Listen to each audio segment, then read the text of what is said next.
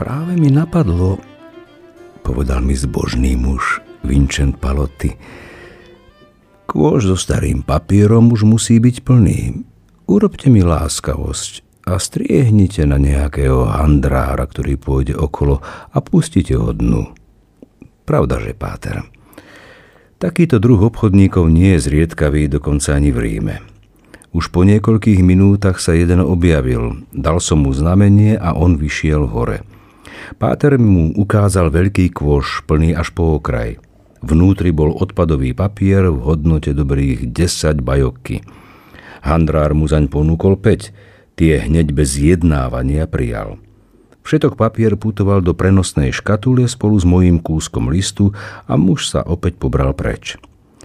Robí dobrý obchod, poznamenal Don Vincent a otočil sa ku mne. A chlapíkovi sme ušetrili námahu. Má náročné povolanie, ale môj synu, Človek môže byť handrárom a pritom sa stať svetým.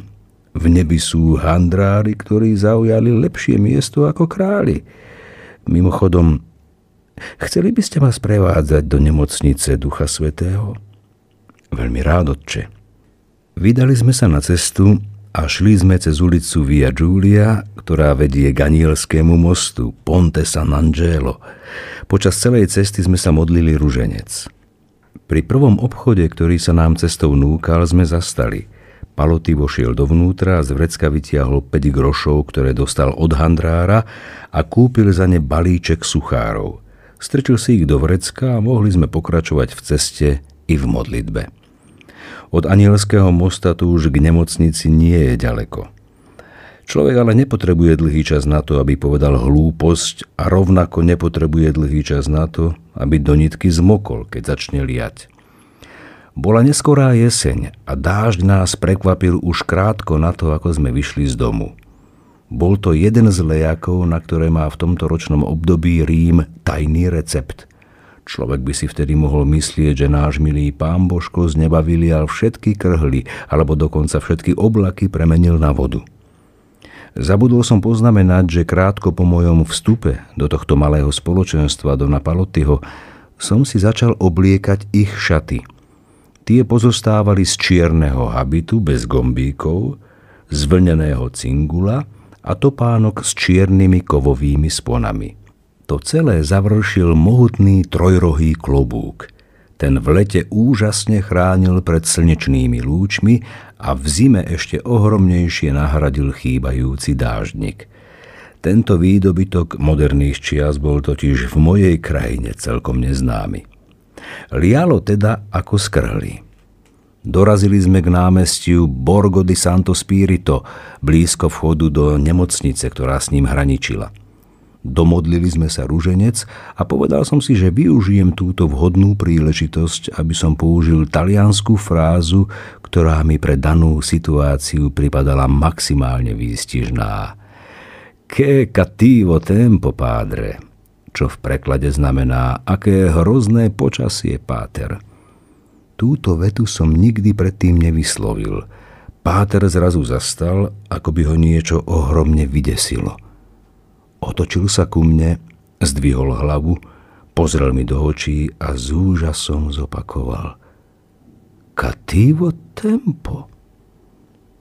Dodnes mám pred očami túto zvláštnu scénu. Nikdy na ňu nezabudnem z jedného dôvodu. Malé námestie bolo celkom prázdne. Don Vincent a ja sme zostali v strede stáť. Vtedy náš dobrý kňaz drobnej postavy zdvihol hlavu, aby sa na mňa pozrel. Ja som naopak hlavu sklonil, aby som ho mohol lepšie vidieť. Bystrý čitateľ, ktorý si ešte pamätá opis nášho odevu, poľahky pochopí výsledok tejto situácie. Keďže sa predná časť palotyho klobúka ocitla vyššie než tá zadná, dažďová voda mu dvomi prúdmi stiekla na plecia a chrbát. Môj klobúk sa však naklonil do opačnej strany, takže voda z neho stiekla popred môj nos medzi nás. Medzi nami vznikol hotový potok, na ktorom sa mohla poľahky plaviť veľká orechová škrupina. Lieskový oriešok by sa bez váhania potopil. Synu, vy ste povedali, že je hrozné počasie? Opýtal sa ma páter Paloty. Zaiste, páter, Povedal som to hádam chybne? Nie, povedali ste to bez chyby, ale to, čo ste povedali, je nesprávne. Ako len môžete takto označiť počasie, ktoré nám priamo posiela Božia prozreteľnosť? Hrozné počasie?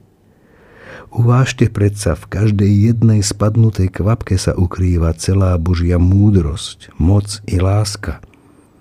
Človek môže povedať, že počasie je vlhké alebo upršané, lebo to je pravda. Povedať, že je škaredé alebo nepríjemné, to človek môže povedať tiež.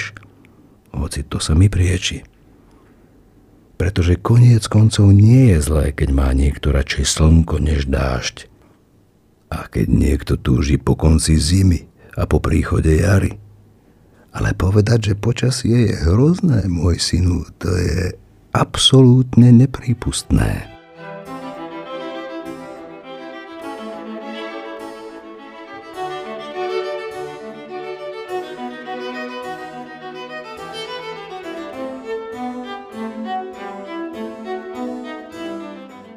Počas tohto kázania som žalostne sledoval dážď, ktorý zo špica môjho klobúka stekal ako z odkvapu a želal som si dostať sa do vytúženého prístrešia nemocnice, od ktorej otvorených brán nás delilo sotva 100 krokov. Veľmi silno prší, páter, odvetil som lamentujúc plachým hlasom. Samozrejme, že prší môj synu. Rozmýšľali ste však nad tým, že každá z týchto dažďových kvapiek bola stvorená vďaka nekonečnej múdrosti Všemohúceho pre naše blaho a úžitok? Ktorý učený chemik by dokázal z ničoho utvoriť tieto kvapkajúce perly, tieto diamanty, ktoré nám z neba leje náš pán v takom hojnom množstve. Všetky kráľovské klenotnice by sa mohli vyprázdniť bez toho, aby sa niekomu podarilo stvoriť jednu jedinú kvapku vody. Keby sme mali vieru, Aká veľká by potom bola naša vďačnosť a náš obdiv voči dobrotivému Bohu, rozdávajúcemu svoje dary s takou štedrosťou a v úžasnej harmónii. Och, a nemali by sme otcovskú vôľu Boha len oddane prijímať. Mali by sme to všetko s radosťou odovzdať Jemu, pretože vieme, že On je láska. Naozaj by sme mali túžiť potom, aby sa stala Jeho vôľa – tak ako to vyprosujeme v modlitbe Otče náš. Rozmýšľali ste niekedy nad krásnymi slovami v modlitbe pána? Buď vôľa tvoja ako v nebi, tak i na zemi. Priznávam, milý páter, že dnes počas modlenia som nemal v úmysle prosiť za dážď. To zlé netkvie v tom synu, práve naopak. Modlíme sa za to, aby sa stala jeho vôľa. A keď sa tak stane, sme spokojní. Keď chce, aby pršalo, dážď nás teší rovnako, ako sa tešíme zo slnka, ktoré on opäť priviedol na oblohu. Nie, to zlé nespočíva v tom, že nevieme, o čo prosíme, ale v tom, že označujeme za hrozné počasie, ktoré nám on z lásky daroval. Dážď stále padal, hustý a chladný, hnaný severozápadným vetrom a hrnúca z čierneho neba. Mm, nemyslím si, že som spáchal taký veľký hriech, páter, povedal som žalostivo a škúlil som po vchode do nemocnice. Pravdepodobne ste nezhrešili vôbec synu, keďže ste to neurobili úmyselne. Povedali ste však veľmi polutovania hodné slovo, ktoré by si svetec vyčítal – Poznáte príbeh o svetom Antonovi, florenskom arcibiskupovi? Mohol by vám pomôcť pochopiť, čo vám teraz hovorím.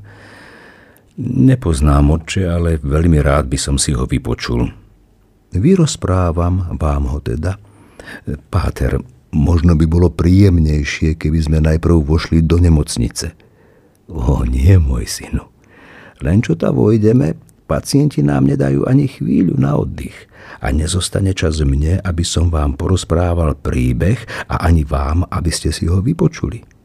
Je veľmi poučný a nám sa tu dobre stojí. Toto počasie vám pomôže lepšie si vriť príbeh do pamäti. Možno náš dobrý Boh práve preto chcel, aby dnes pršalo. To je možné, Páter, ale leje ako skrhli. Naozaj som si nemyslel, že Rím je takýto upršaný. Áno, prší tu viac ako v Neapole, ale nemyslím, že sa dnes Tiber vyleje z korita. Teda tu je môj príbeh.